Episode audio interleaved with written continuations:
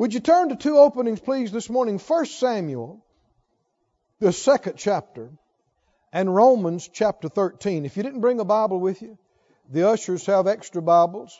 Hold up your hand real high. We'd be glad to let you use one of ours. And uh, everybody go to 1 Samuel 2 and Romans 13. Are you believing with me this morning? Let's just agree together further about this. You know, the Lord, He teaches us supernaturally by His Spirit. He can say things to you that I didn't say. He personalizes it to everybody that will have ears to hear. So uh, just hold one hand up, if you would, in respect and say out loud, Father God. Grant us utterance right now, and eyes to see, and ears to hear. Exactly what I need, what you want me to see, and know and do. I'll hear it. I'll receive it. By your grace, I'll do it. And thank you for the blessing on your word. Hallelujah. Thank you, Lord. Thank you, Lord. First Samuel 2, we see Eli was the priest uh, over the uh, house of God, and his sons were priests and ministers under him, but they were wicked men. And they despised the things of the Lord and treated them improperly with contempt. They stole mishandled and stole the offerings. They had improper relationships with the women that came and any number of things. And Eli knew about this and the Lord warned him about it, but he didn't make them stop. He didn't pull them. You know, he should have been strong with them, shouldn't he? He should have called them at the first hint of any of this stuff. And he should have told them, now, boys, I love you, but this is the house of God. And you cannot treat the people like this and treat the offerings like this, if I hear of any offerings being taken, if I hear of this kind of thing happening, you're out. I'm pulling you. You're out. And if he heard about it and they ignored him, what should he have done? Pulled them. Pulled them. And I don't care if they cried and they begged or they cussed. You say, well, that's hard. No, let me tell you what's hard. Losing both you boys in one day, Amen. in the prime of their life. Yes, Losing the ministry forfeiting the call of God. That's what's hard. And that's what happened to them. See, sometimes people don't realize, they think, well, you're just hard, you know. Why don't you give on this? Why don't you? Listen, love corrects. The Bible said, don't despise the chastening of the Lord. Because as many as He loves, He chastens. And people may not understand it, but He's trying to spare you from destruction. He's not just trying to be mean and hard with you and there's too much compromise. There's too much, you know, uh, people will tell their kids what to do and they don't do it. Well, whatever, you know. And, and if you'll do this, then you'll we'll, we'll do this for you. If you don't do it, we can't do it. They don't do it. They don't do what they're told, but they get the blessing anyway. And there's just this looseness and laxness, and people, kids grow up and they think God's that way. And they try to act that way with Him, and lose out on all kind of things in life that they could have and should have enjoyed. But I believe the Lord's teaching us in these days about these things, and we're coming up to another place. We're coming up to another place. He said to them in uh, 1 Samuel 2 and uh, 29, he said, You're honoring your sons above me. And verse 30, uh, the Lord God of Israel said, I said indeed that the house, your house, and the house of your father should walk before me forever. But now the Lord says, Be it far from me. For them that honor me, I will honor, and they that despise me shall be lightly esteemed. Them that honor me, I will honor. Everybody say that out loud. Them that honor me, I will honor. I believe it's promotion time. I believe the Lord would honor us. One of the greatest ways He honors us is with His presence. With His presence, His manifested presence, with the move of His Spirit, with the manifestations of His gifts, with giving us His revelation, His truth, His power, His pure and holy things. But how's it going to come?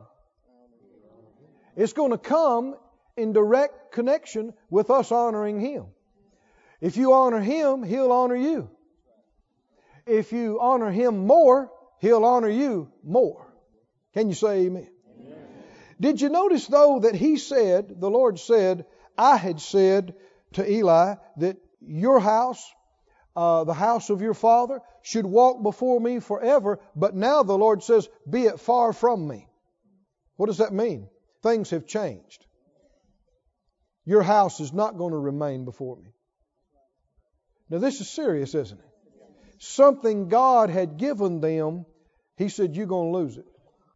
Why? Because those that honor me, I'll honor. But those that despise me, which is what His sons and He had done by letting it go and honoring His sons above the Lord. And so, in short order, if you read the rest of the story, the Ark of the Covenant was taken by the enemy. Uh, his two sons were killed. Uh, when he heard the news, he fell off backwards and broke his neck and died. And his family was basically decimated in a day. And uh, uh, because God had given them the priesthood. Is this a special uh, honor?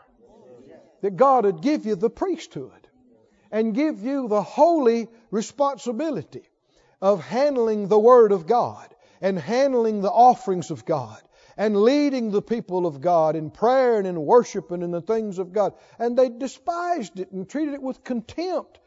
And because of it, they lost it. Now, here's a very sobering lesson. We're going to keep seeing it this morning. If you fail to honor it, you can't hold on to it. If you despise it, you'll lose it. Even though God has given it to you, even though it's precious, even though it's a lifetime opportunity, still, if you don't honor it, you can't hold on to it. If you despise it, you judge yourself unworthy of it and you'll lose it. Did they lose? The priests, did they lose what God had given them? They did. Why did they lose it? Help me out. Because they despised what God had given them. They despised it. Them that honor me, he said, I will honor. Let me give you some definitions for honor and also for despise.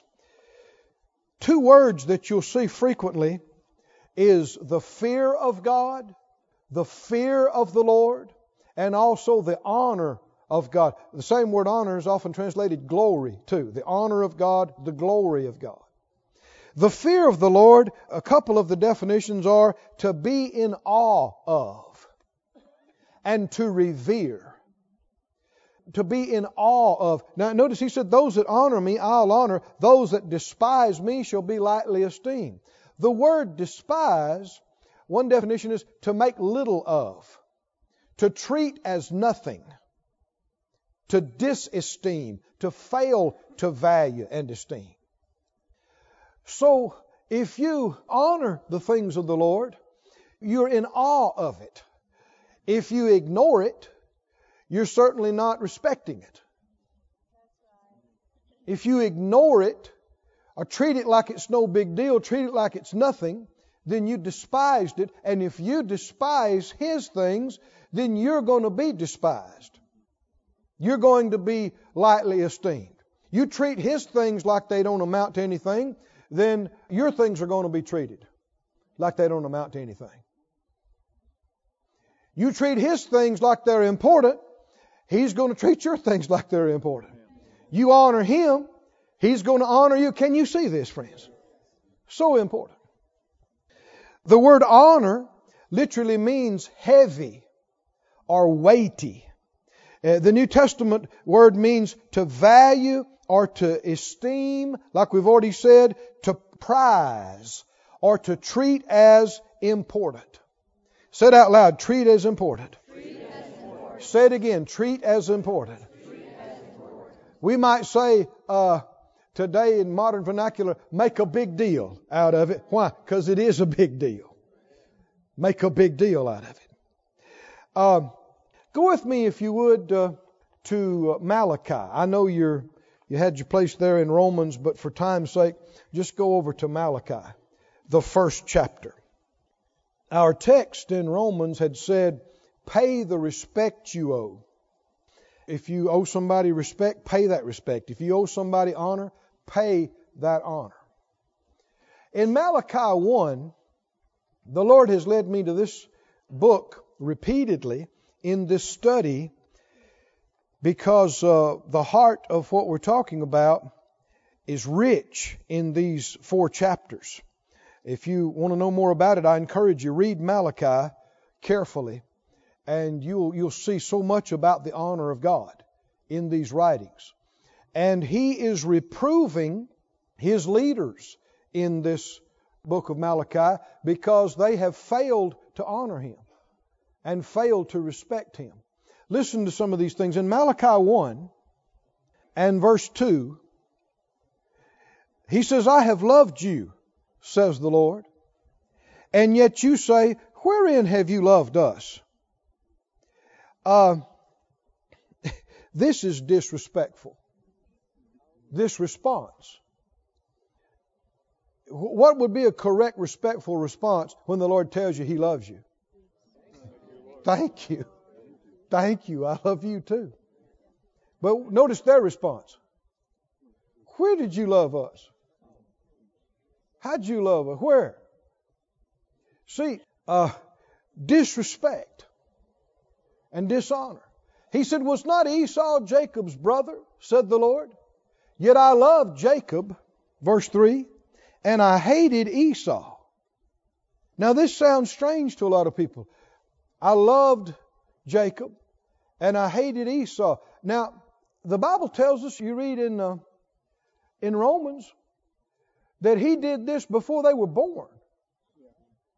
He said, I loved him and hated him before they were born. Why? Because he knew their hearts. He knew how their hearts would be.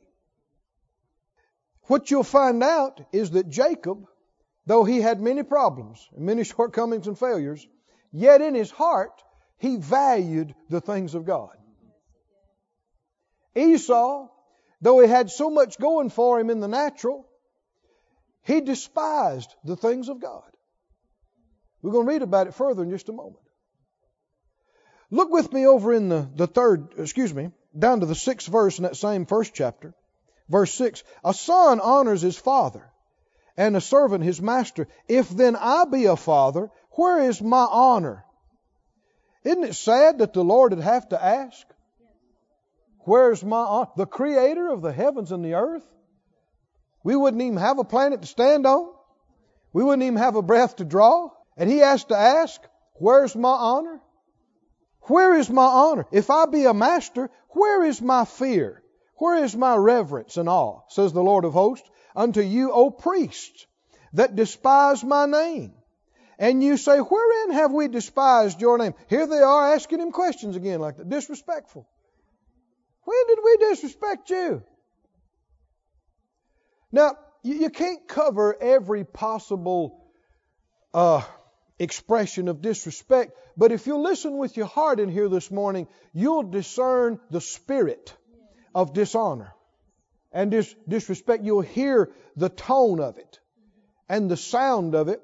And why do you want to hear it?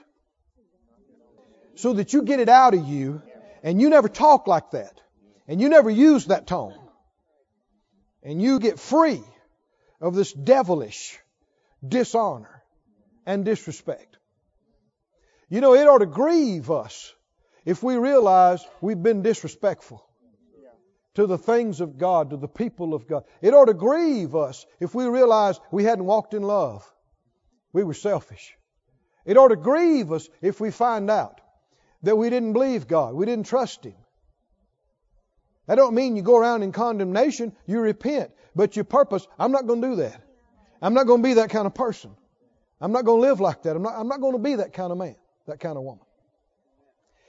He says, uh, Where is my respect? You've despised my name. They said, Where have we despised your name? You offer polluted bread upon my altar, and you say, Wherein have we polluted you? In that you say, The table of the Lord is contemptible. If you offer the blind for sacrifice, is it not evil? If you offer the lame and the sick, is it not evil? Offer it now to your governor. Will he be pleased with you? Or accept your person, says the Lord of hosts? In other words, I guess he said, I don't want it. Give it to him. See if he likes it. See, what are they saying? See, you see the same kind of attitude that, of Eli's boys. You know, disrespect. Here's the offerings of the Lord. And they say, oh, you know, no need bringing your best bull and calf and goat. We're just going to kill it right here on the altar, you know, and you're going to lose it. Just you got something sick, you got something, you know, it's about dead anyway, you can bring that. That's fine. Now, this is too much in the body of Christ right now. There are vestiges of it, there are forms of it and degrees of it. Right and left. You know, the Bible tells us to honor the Lord in word and in deed. Not just with mouth, not just with words and talk, it's to be in our heart. The Bible says, honor the Lord with your substance and the first fruits of all your increase. You know, it wouldn't be honorable for me and Phyllis to put $2 in the offering. Y'all with me? God has blessed us more than that. That wouldn't be respectful. That wouldn't be honorable. You need to do something in proportion to how God has blessed you. Don't you? It needs to be something that's honorable. So an act that, it, that shows that you're thankful, that you value what He's done for you. And it's true in every area of life. They're bringing junk and broke and nothing. There are far too many churches that just, you know, act like they're embarrassed to have an offering. And oh, you know, throw a quarter in there. That's okay, no big deal. And and you know they weren't on time. Well, that's all right. You know, uh, it, will happen if it happens, and and uh, we'll get around to that when we get around to. Oh, it's the church. You know, it's it's just the church. I've heard people say that it's just the church, just the church. And, and folks don't realize this is costing them personally. Because if you despise and fail to acknowledge and respect His things, how are your things going to be treated? Contemptible and unimportant, insignificant. What if you honor Him? Help me out. What if you honor Him? If you honor Him, value His things, treat His things as precious and as important, your things are going to be esteemed. Your things are going to be taken care of and valued. Go to the third chapter, please third chapter of Malachi, verse 8. He said, Will a man rob God? Yet you have robbed me. How many think that's a bad idea to rob God?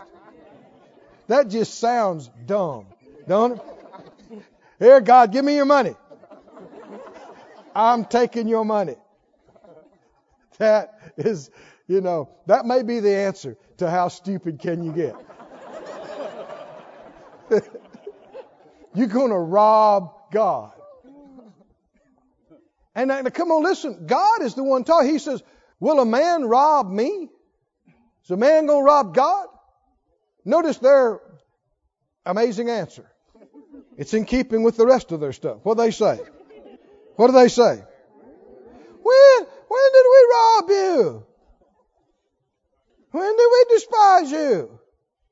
Now, I think they could have done better than this, but at the same time, I think we're looking at the result of generations who had lost respect and honor and failed to pass it down, and now you had a bunch in there that's ignorant as well as disrespectful. Did you know we are in such a case right now?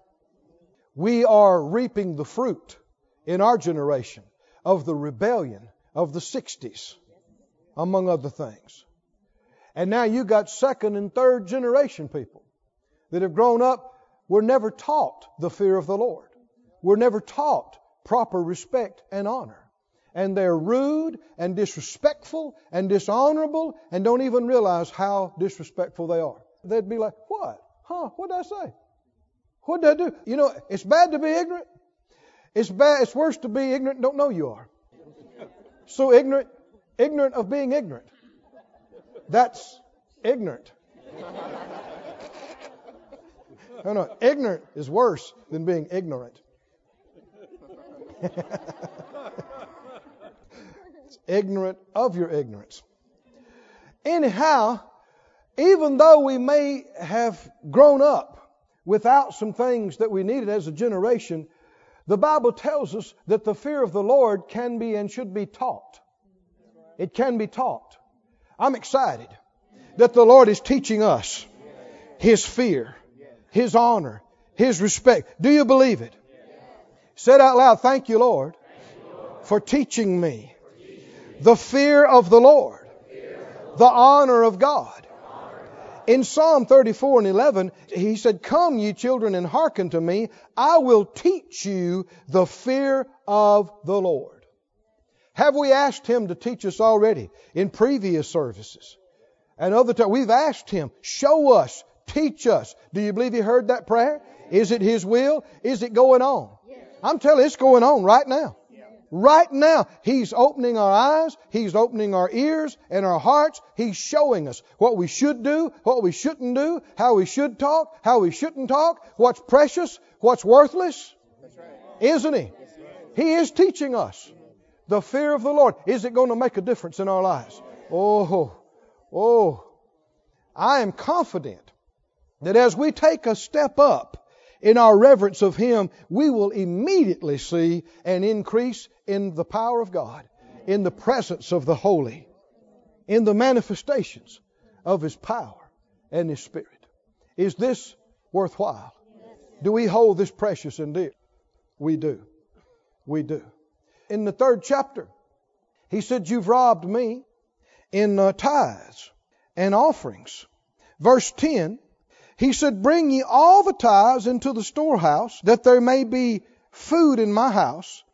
And prove me now herewith, says the Lord of hosts, if I will not open you the windows of heaven and pour you out a blessing, that there shall not be room enough to receive it, and I will rebuke the devourer for your sakes, and he shall not destroy the fruits of your ground, neither shall your vine cast her fruit before the time in the field, says the Lord of hosts, and all nations will call you blessed for you shall be a delightsome land, says the Lord of hosts.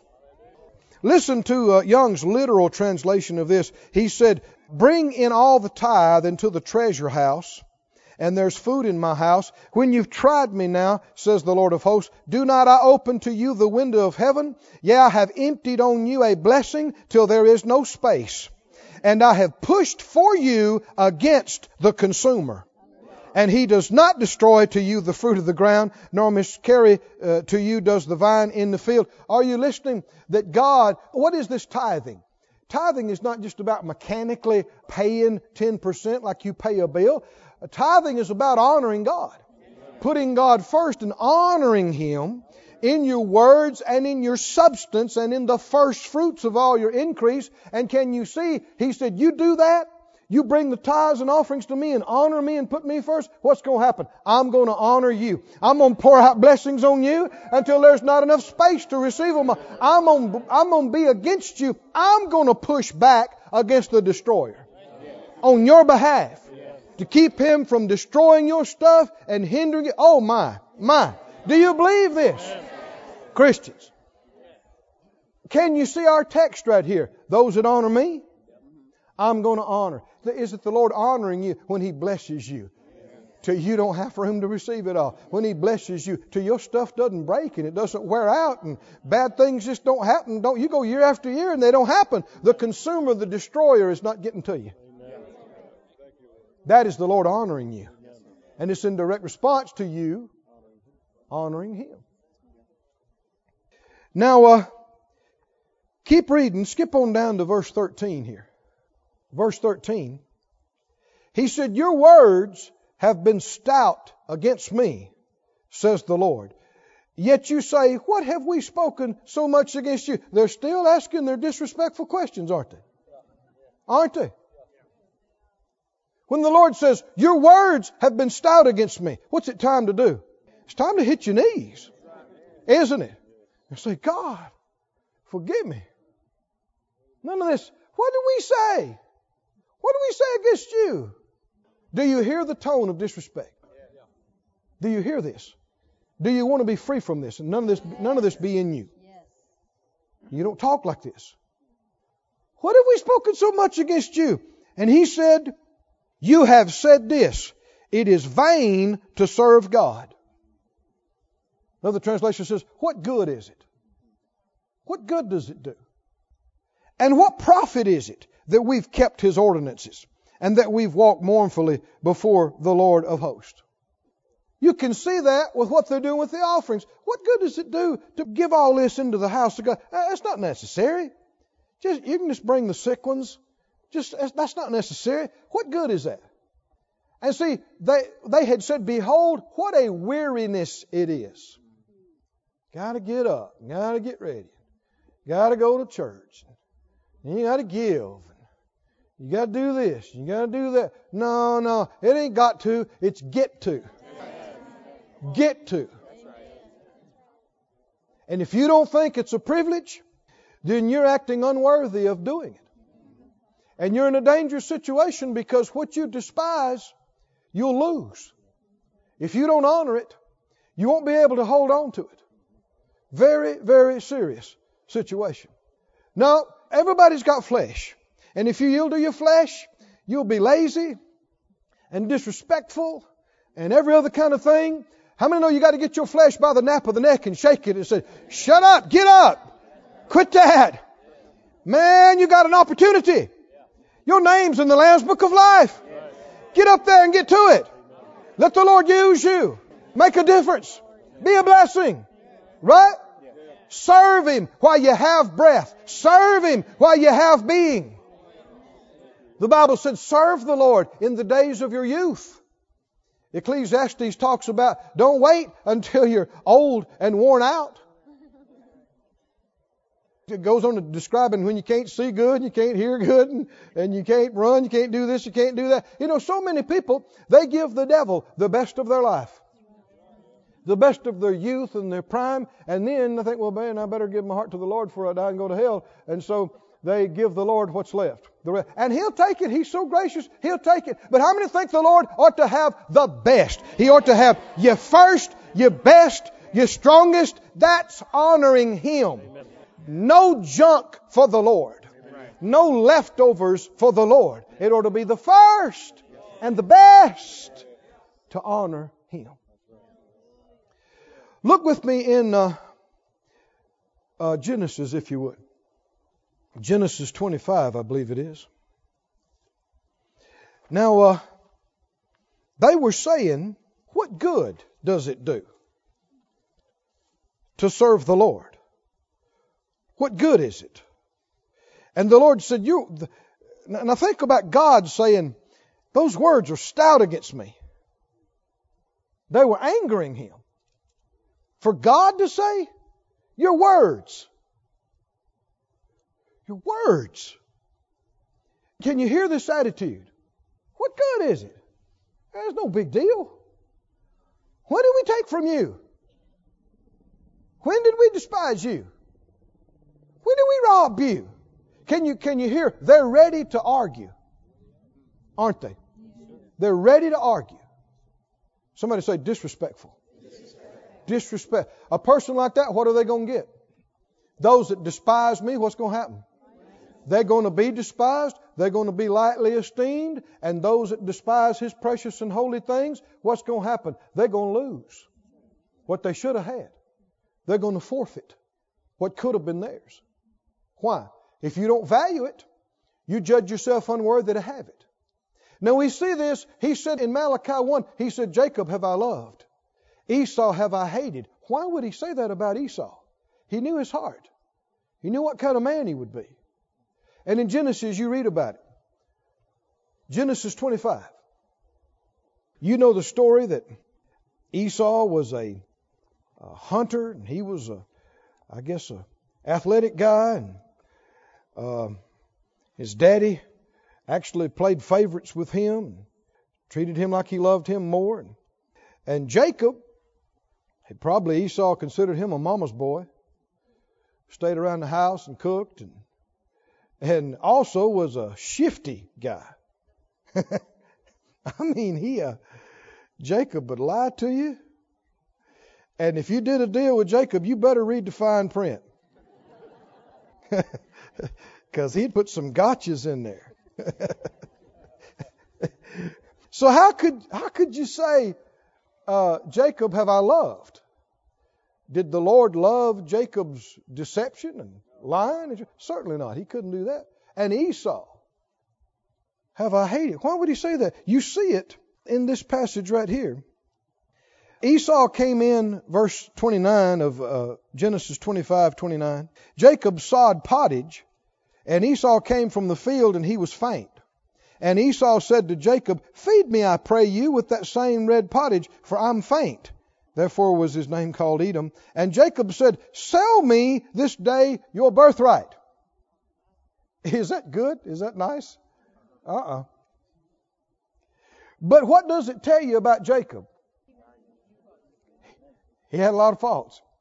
But he valued the holy things of God. He valued the blessing. He valued the anointing. He's going about it in the wrong way, no question.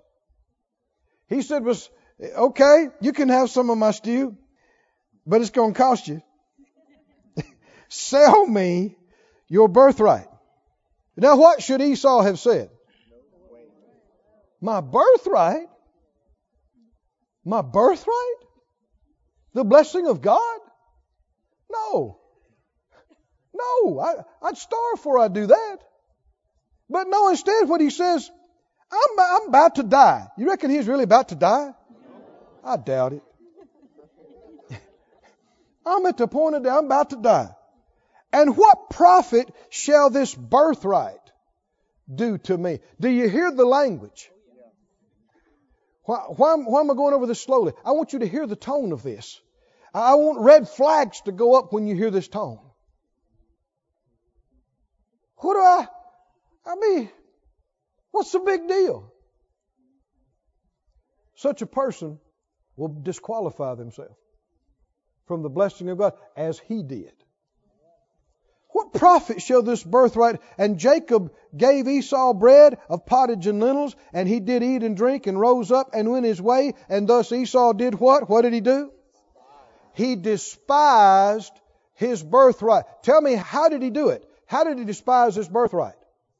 By treating it like it was worth nothing. Can you see it? In Hebrews, in the New Testament, talks about it. Hebrews 12 and 16, this is the basic English Bible, the BBE, it says, uh, that there be not any evil liver, a person that lives in an evil way, or any man without respect for God like Esau, who let his birthright go for a plate of food. He let it go for a plate of food. For you have knowledge that even long after, when he was desiring the blessing for his heritage, see, later on he decided he wanted it. But he was too late. He was turned away, though he made request frequently and with weeping, because the past might not be changed. Now, I know a lot of people don't like to hear this in modern times, and we, we're the children of grace in the age of grace, and God will forgive and, and He'll cleanse us. And people like to imagine that you can disrespect the things of God with impunity and always have another opportunity. It's not true. There are some things, if you despise them enough, you'll lose that opportunity and you'll not get it again, period. No matter how much you cry or how much you beg. This is sobering, I know, but it's the truth. It's reality. Later on, Esau cried he wept, Please, Father, please give me that bread. And he said, I, I can't. Your brother wanted it. In other words, you didn't. The things of God, my friends, are precious. They're holy. And if God offers it to you, and God allows you to be a part, you must not, you dare not be too busy, too preoccupied. Don't have time for it. God will give it to somebody else that'll value it. And you'll miss out on it. And not only will you miss out on the opportunity to be involved, you'll miss out on the eternal reward that comes from doing it. Somebody say, Not me. By the grace of God. Not me. I think you feel the same way. I don't want anybody getting my place, getting my grace, getting my anointing. Is it possible for it to happen? We see it right here. Saul despised what God gave him in the kingship. He took it away from him, gave it to David. Didn't he? You see this happen more than once. And God is fair and just. He gave the priesthood to Eli and his boys. And he said, I had said that I would keep this in your house from now on, but now be it far from me. Because you despise me, you're going to be despised. You treat my stuff like this, you're not worthy of it. You ought not have the place. I know this is strong, but is it Bible, friends? Yes. Is it the Scriptures? Yes. Should we have some fear of God about ourselves? Should we have some reverence and be in awe? Are there some things that are not to be joked about and not to be taken lightly? They are to be highly regarded and greatly esteemed and valued. You don't have to get stiff and, and bound, but you should become very respectful, very reverent. Can you see we live in a generation that's lacking in these things, that needs to be taught? And is the Lord teaching us, though? I believe He is. I believe He is. Go with me to uh, Esther, the sixth chapter, and then Luke 19. I'm not ready for that. How about 2 Samuel 6? Let me uh, commend you. I mean, we, we certainly have room to grow, but for the most part, you are a respectful bunch concerning the things of the Lord. Phyllis and I have learned a lot this last couple of years. Uh, we're believing God. We're praying about the expansion. And uh, even though we don't talk about it every uh, service, there are things going on. Amen. We're praying. We're looking. We're doing what we know to do. And we're believing God. And things are happening. I've learned some things. Um, I don't know if you're aware of it, but we were looking at pastoring somewhere else in another state before we came here and had looked at it and talked about it quite a bit. And then some things changed, and we didn't. And next thing you know, we're here. In recent times, we were looking at one place, and then some things changed, and we, we looked at another. I asked the Lord about that because I, I know He's not flighty, and He doesn't change. And so anytime something like that happens, I'm thinking, boy, did I miss it? What, what, you know, God's will doesn't change. And the Lord helped me to see something that I, I'm, like I'm saying, I'm learning about this. The plan of God in some of these things is not set in stone. People have a lot to do with it. He brought me to uh, the situation with Moses. Moses led God's people out of Egyptian bondage into the wilderness, but they were rebellious, disrespectful. They wouldn't do what he told them to do over and over until at one point he said, Get out of the way.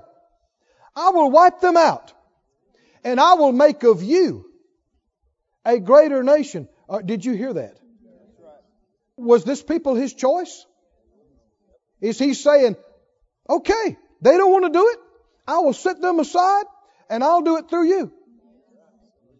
Did you hear that? Do you see what I mean when I say the plan of God is not set in stone? Because of people? And the Lord is showing me that His ministry and His ministers and a church and a ministry is a precious gift. Precious gift to a town, to a city, to a state. It is an awesome gift from God.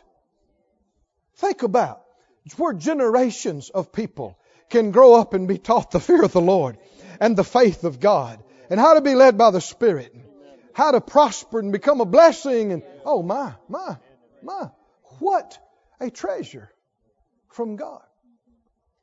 But there are a lot of people who, even though God would give it to them, don't value it, don't treasure it, and you know there are times He would deal with us and, and cause us to offer ourselves, knowing they won't receive it?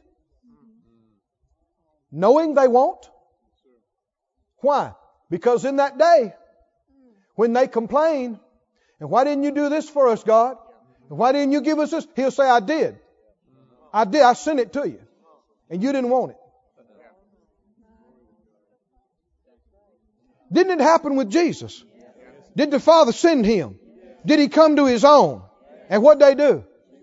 They didn't receive him. They despised him. But it's not God's fault. He did it. I started out talking about commending you. Why? Why would the Lord send us here? There's a lot of places. If you were looking to try to build a large church, Branson wouldn't be the first place that you would pick. But the, the first service we were here, first service, that first the first Sunday service, I, I said to the people, I said, uh, you may say, why are you here? Why did you come to Branson? And I said, no other reason except the Lord directed us. And it sounded to me like half the crowd spoke back to me and said, we know, we've been praying. Were any of y'all here? Do you remember that? Is that right? Am I telling it right? Why is there a church here? Because there's a bunch of people, I'm looking at some of them, that would value it that wanted it, that would come, that would pray, that would receive, that would work, that would give. Come on, are you listening to me? That would value this thing. And because you did, He's honored us. He's given us a fine place. He's given us resources and ability and made us a blessing. We're sending word all over the world. That's the Lord honoring us. And whatever other place that we would do something, it has to be the same. Or elsewise, the folks don't qualify. They've disqualified themselves. They've judged themselves unworthy of it. Are the things of God precious? They're precious. Do you value them? Do you esteem them? His Spirit, His Word, His people, His things. Somebody say out loud, I, I glorify you, Lord. I, I honor you. 2 Samuel 6, did you turn there?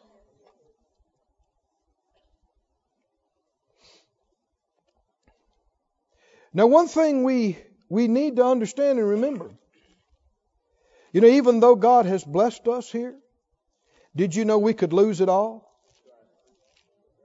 in a hurry? Did you know that we could we could lose everything. It, it, it could be in a short amount of time. There's not even a church here. Did you know that? If we stop honoring Him, if we stop valuing Him and respecting Him and His things, you could lose. You can lose it all.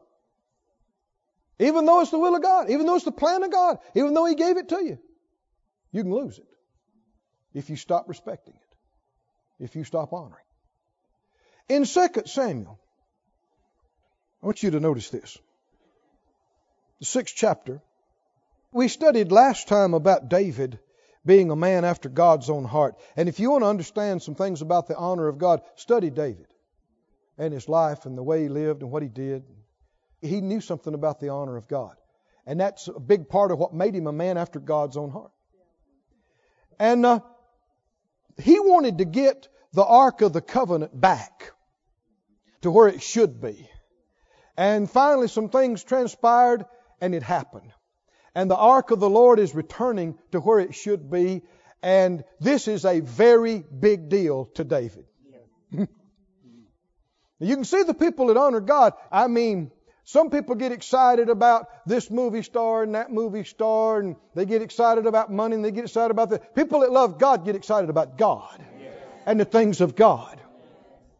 You know, I, there's people, ministers that I've seen, they, they said, opportunity to be on this uh, world renowned talk show, opportunity to meet this world renowned political figure and this and that, and they talk about it for hours. It just doesn't interest me. Doesn't interest me. Being around his people, the men of God and the women of God, the ones that he's really called and shows, I, that's who I'm excited about. That's who I like to be around. I don't care how dressed up they are, how much money they got. Some unbeliever, has no respect for my Jesus? I got no time for them. Unless they want to get saved. don't care who they are. They're nothing in front of Him. They're alive about that long. Nobody will know who they are in a few years. Right? The things that men in the world esteem, the Bible said they're an abomination to God. And sadly, so many of the precious things of God mean nothing to the world. So they're bringing the ark home. Verse 13. Well, verse 12. David went and brought up the ark of God from the house of Obed Edom in the city of David with gladness. Somebody say gladness. Gladness. When you love God, the things of God make you glad. And it was so that when they had bare the ark of the Lord gone six paces, he sacrificed oxen and fatlings. And David danced before the Lord with all his might, and David was girded with the linen ephod. How many think he was trying to put on a show? He wasn't trying to put on a show. He's really this excited. He genuinely this excited. Is all that necessary? Hey, you get full enough, it'll come out. Nothing's coming out, you're just not full enough. Man, he's a dancing. He's not just a little bit dancing, he's dancing with all his might. I mean, David is doing some steps you ain't seen before. I mean, he's not dancing to the beat or he's not thinking about anybody seeing him. He's just so glad that the presence of the Lord is back where he's supposed to be.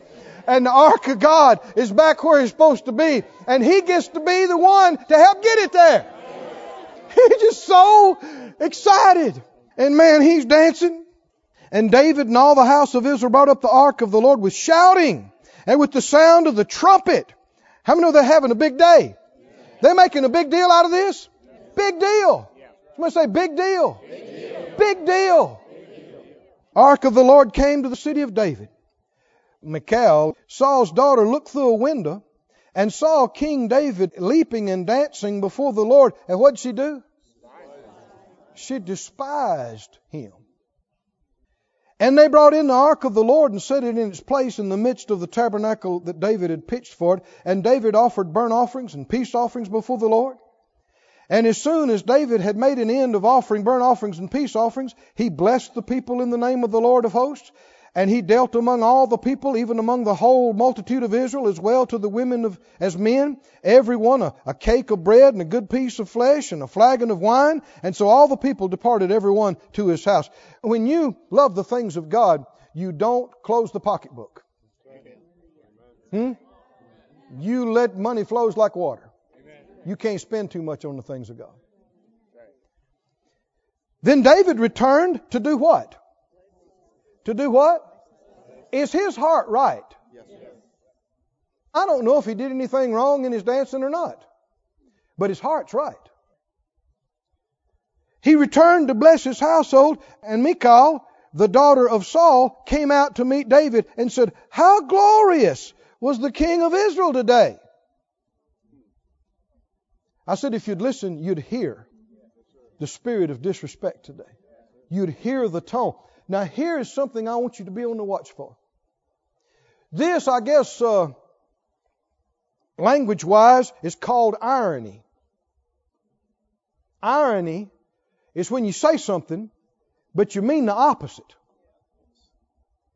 And then a lot of times, coupled with irony, is sarcasm. Sarcasm, you're saying something, but you don't mean what you're saying. You mean the opposite of it, and in sarcasm is a biting bitterness. Do you remember the Bible talking about Esau and how he despised? In that same passage, it warns us about bitterness. Same verses, and about the root of bitterness. Anytime you hear somebody talking like this, they are wrong. There are no exceptions. Somebody tell, oh, aren't you pretty today? Didn't you do something? Never is this okay. Never is this acceptable language. This irony, this sarcasm, this bitterness. Wasn't the king glorious today? She said. How glorious was the king of Israel today! Uncovered himself today in the eyes of the handmaids of his servants as one of the vain fellows shamelessly uncovers himself. Now, there's nothing to say that he was naked. The Bible said he had on a linen ephod. He didn't have on his kingly garments. He didn't parade down with pomp and circumstance. He got down with the people and danced like a kid. and I don't know if he was a little indecent through the process or not. I don't think he meant to if he was. He just dancing. And his heart was right. But something was wrong with her. Wasn't it? Just no understanding, knowing about these things. This didn't just happen this day. Something's been eating on her for some time. And she's waiting for him. And she's got this sarcasm. Didn't you show yourself today? Oh, you're glorious, kingly today. Have you ever heard that kind of talk? You hear it far too often. I don't think, though, that very many realize how serious this is in the eyes of God. We think, ah, oh, everybody talks, you know, like that sometimes. You should never talk like this. Never. Everybody say never. never. You should never talk like this. For one thing, our words are to have power. And we should break ourselves from saying things we don't mean. Irony is not always malignant with evil intent, and yet, why would you say something you don't mean? Why don't you just say what you mean? Say the truth. But it should never be this bitterness, this biting, sarcasm. Never should you have that in your mouth because you wind up disrespecting God. You'll think you're just doing it to them, but God will take it personally. She thought she's just talking to him. But notice what happened. David said to Michael, or Michal, it was before the Lord, which chose me instead of your daddy, and instead of all his house, to appoint me ruler over the people of the Lord, over Israel. Therefore will I play before the Lord, and I will yet be more vile than thus and I'll be base in my own sight. He's not interested in trying to be the big king. He didn't care about that. He cared about the presence of the Lord was coming back. And these maid servants that you're talking about, of them shall I be had in honor. They'll respect me. You talking about them? So concerned about them? Isn't that something that the most disrespectful people will be talking about somebody respecting. And the Bible says, Therefore, Michal, the daughter of Saul, had no child until the day of her death. Disrespect and loss. Disrespect and unfruitfulness. Barrenness and unfruitfulness. I really think she lost David that day. I think she did. I think the barrenness was more than physical. Her life was just barren for the rest of it because she wouldn't repent and she wouldn't turn loose of that. Do you see this principle, friend? If you despise, you lose. Is this serious? It is. Now, I know this is sobering today, but it's also good if we'll make some changes. Some things you don't shout so much when you hear it, but if you put it into practice, it protects you. It spares you from terrible loss, and it qualifies you. Eventually, I'm believing to get to this. I already got some notes on it, but I'm believing to get to this qualifying part, this promotion part. And this is all part of it. We don't want to lose what we have or what we should have got. We want to get all we want to get more than we got. We want to be promoted. We want to be advanced and increased. That's saying you want the Lord to honor you. How's it going to come? By honoring him. Can you say glory to God? Luke 19. For time's sake, we won't go to the uh, Esther passage, but if you've read that, it's about uh, how Mordecai had saved the king from these individuals trying to plot to assassinate him. But it was kind of forgotten. And one night the king couldn't sleep, and he had them come in and read some of the history and records to him. And they read the part about how Mordecai had spared him from being assassinated. And he said, Wait, wait. He said, What kind of honor was ever done for that guy? And they said, Well, nothing was ever done. He said, We got to do something about that. So the next morning, uh, Haman came in, who was Mordecai's enemy, planning on killing him. And he said to Haman, he said, What should be done for the man that the king really wants to honor? And Haman thought, He's talking about me. He's going to honor me. So he said, What should be done is that you should give him some of the king's clothes and you should put the king's crown on his head and get one of the king's best horses and put him on that and parade him through the streets by one of the most honorable men you have and say, This is what's done to the man the king's honor. He said, That's great. I want you to go right now and do that for Mordecai. oh, oh, oh, you thought you'd have ran a hot poker through his heart. Man, he went out of there mortified, but he had to do it because it was the king. But this just is an example of honor. What does honor do? Honor makes a big deal out of. Despising ignores treats as trivial and insignificant. Whatever. No big deal. Whatever. This whatever is not innocent. This whatever stuff is disqualifying people from the blessings of God. In the 19th chapter, you see a similar situation to what we just described. Luke 19 and 35. Luke 19 and 35. Are you there? We just read this not long ago, right? And they brought him this colt, to Jesus. And they cast their garments upon the coat. And they set Jesus thereon. And as he went, they spread their clothes in the way.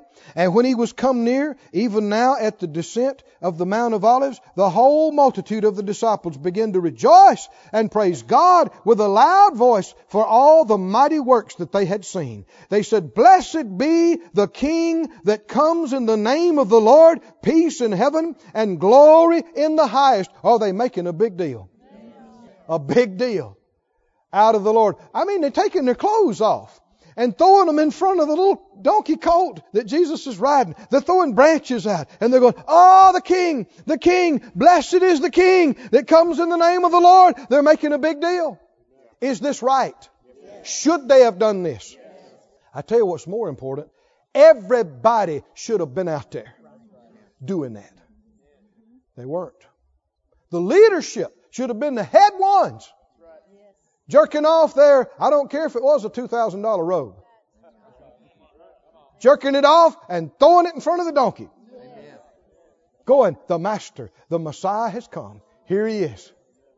Everybody praise the Lord.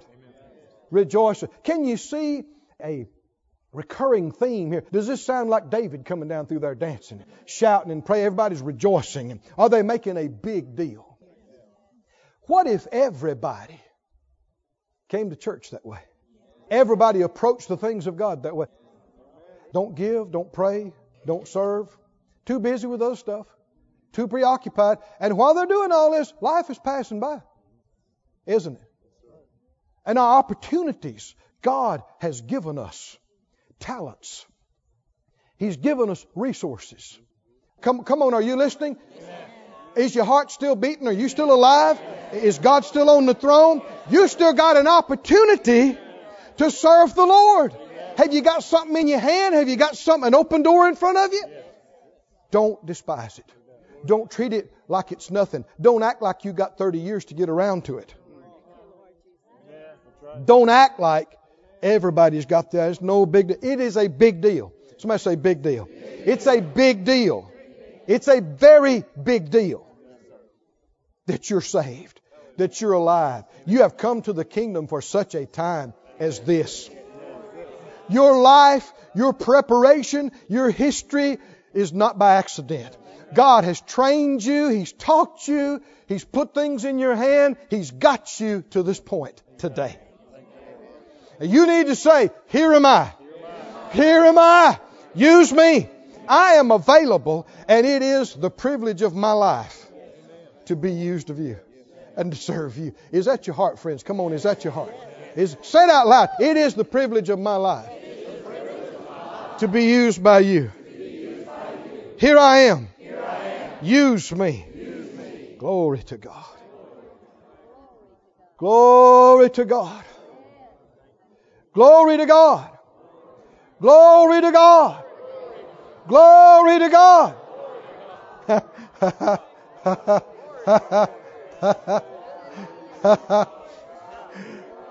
I'm laughing because the Lord just said to me, He said, You ain't seen anything yet. oh! Oh! Glory to God! Glory to God! Glory to God!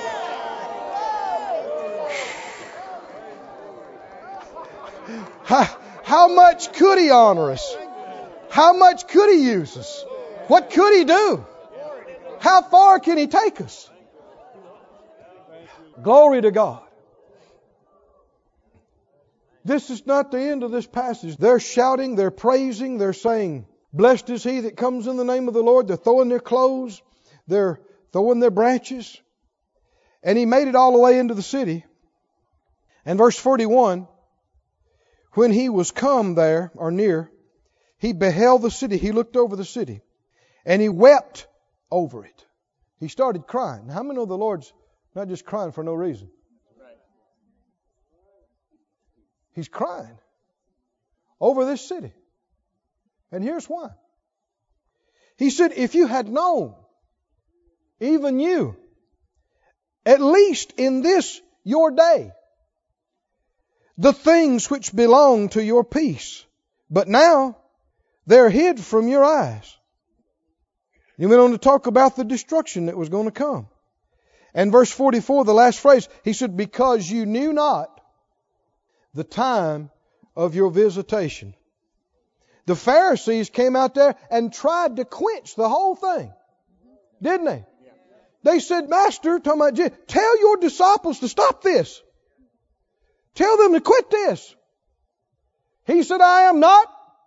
If they didn't cry out and praise me, these rocks would have to cry out. Why? How many know it's time? There's times where somebody's got to praise God. If it ain't you, it's going to be them. If it ain't nobody, the rocks will have to do it because it just ought to be done. Think about it. Why is Jesus crying? Think about it. The creator of the heavens and the earth. The one that all of these scribes and Pharisees and doctors of law has supposed to have been talking about and preaching about for every generation all the way back to the beginning of the covenant He's here. He's here right in the middle of your town walking down the road. How many of the Pharisees ought to have been out there in the lead? The Sadducees, the doctors, the religious leaders ought to have been the first ones. The whole city, they ought to close the schools and the post office. Everything should have stopped. And every man, woman, boy, and baby ought to have been out there in the street saying, Hosanna Praise the Lord. Praise the Lord. He's here. He's here.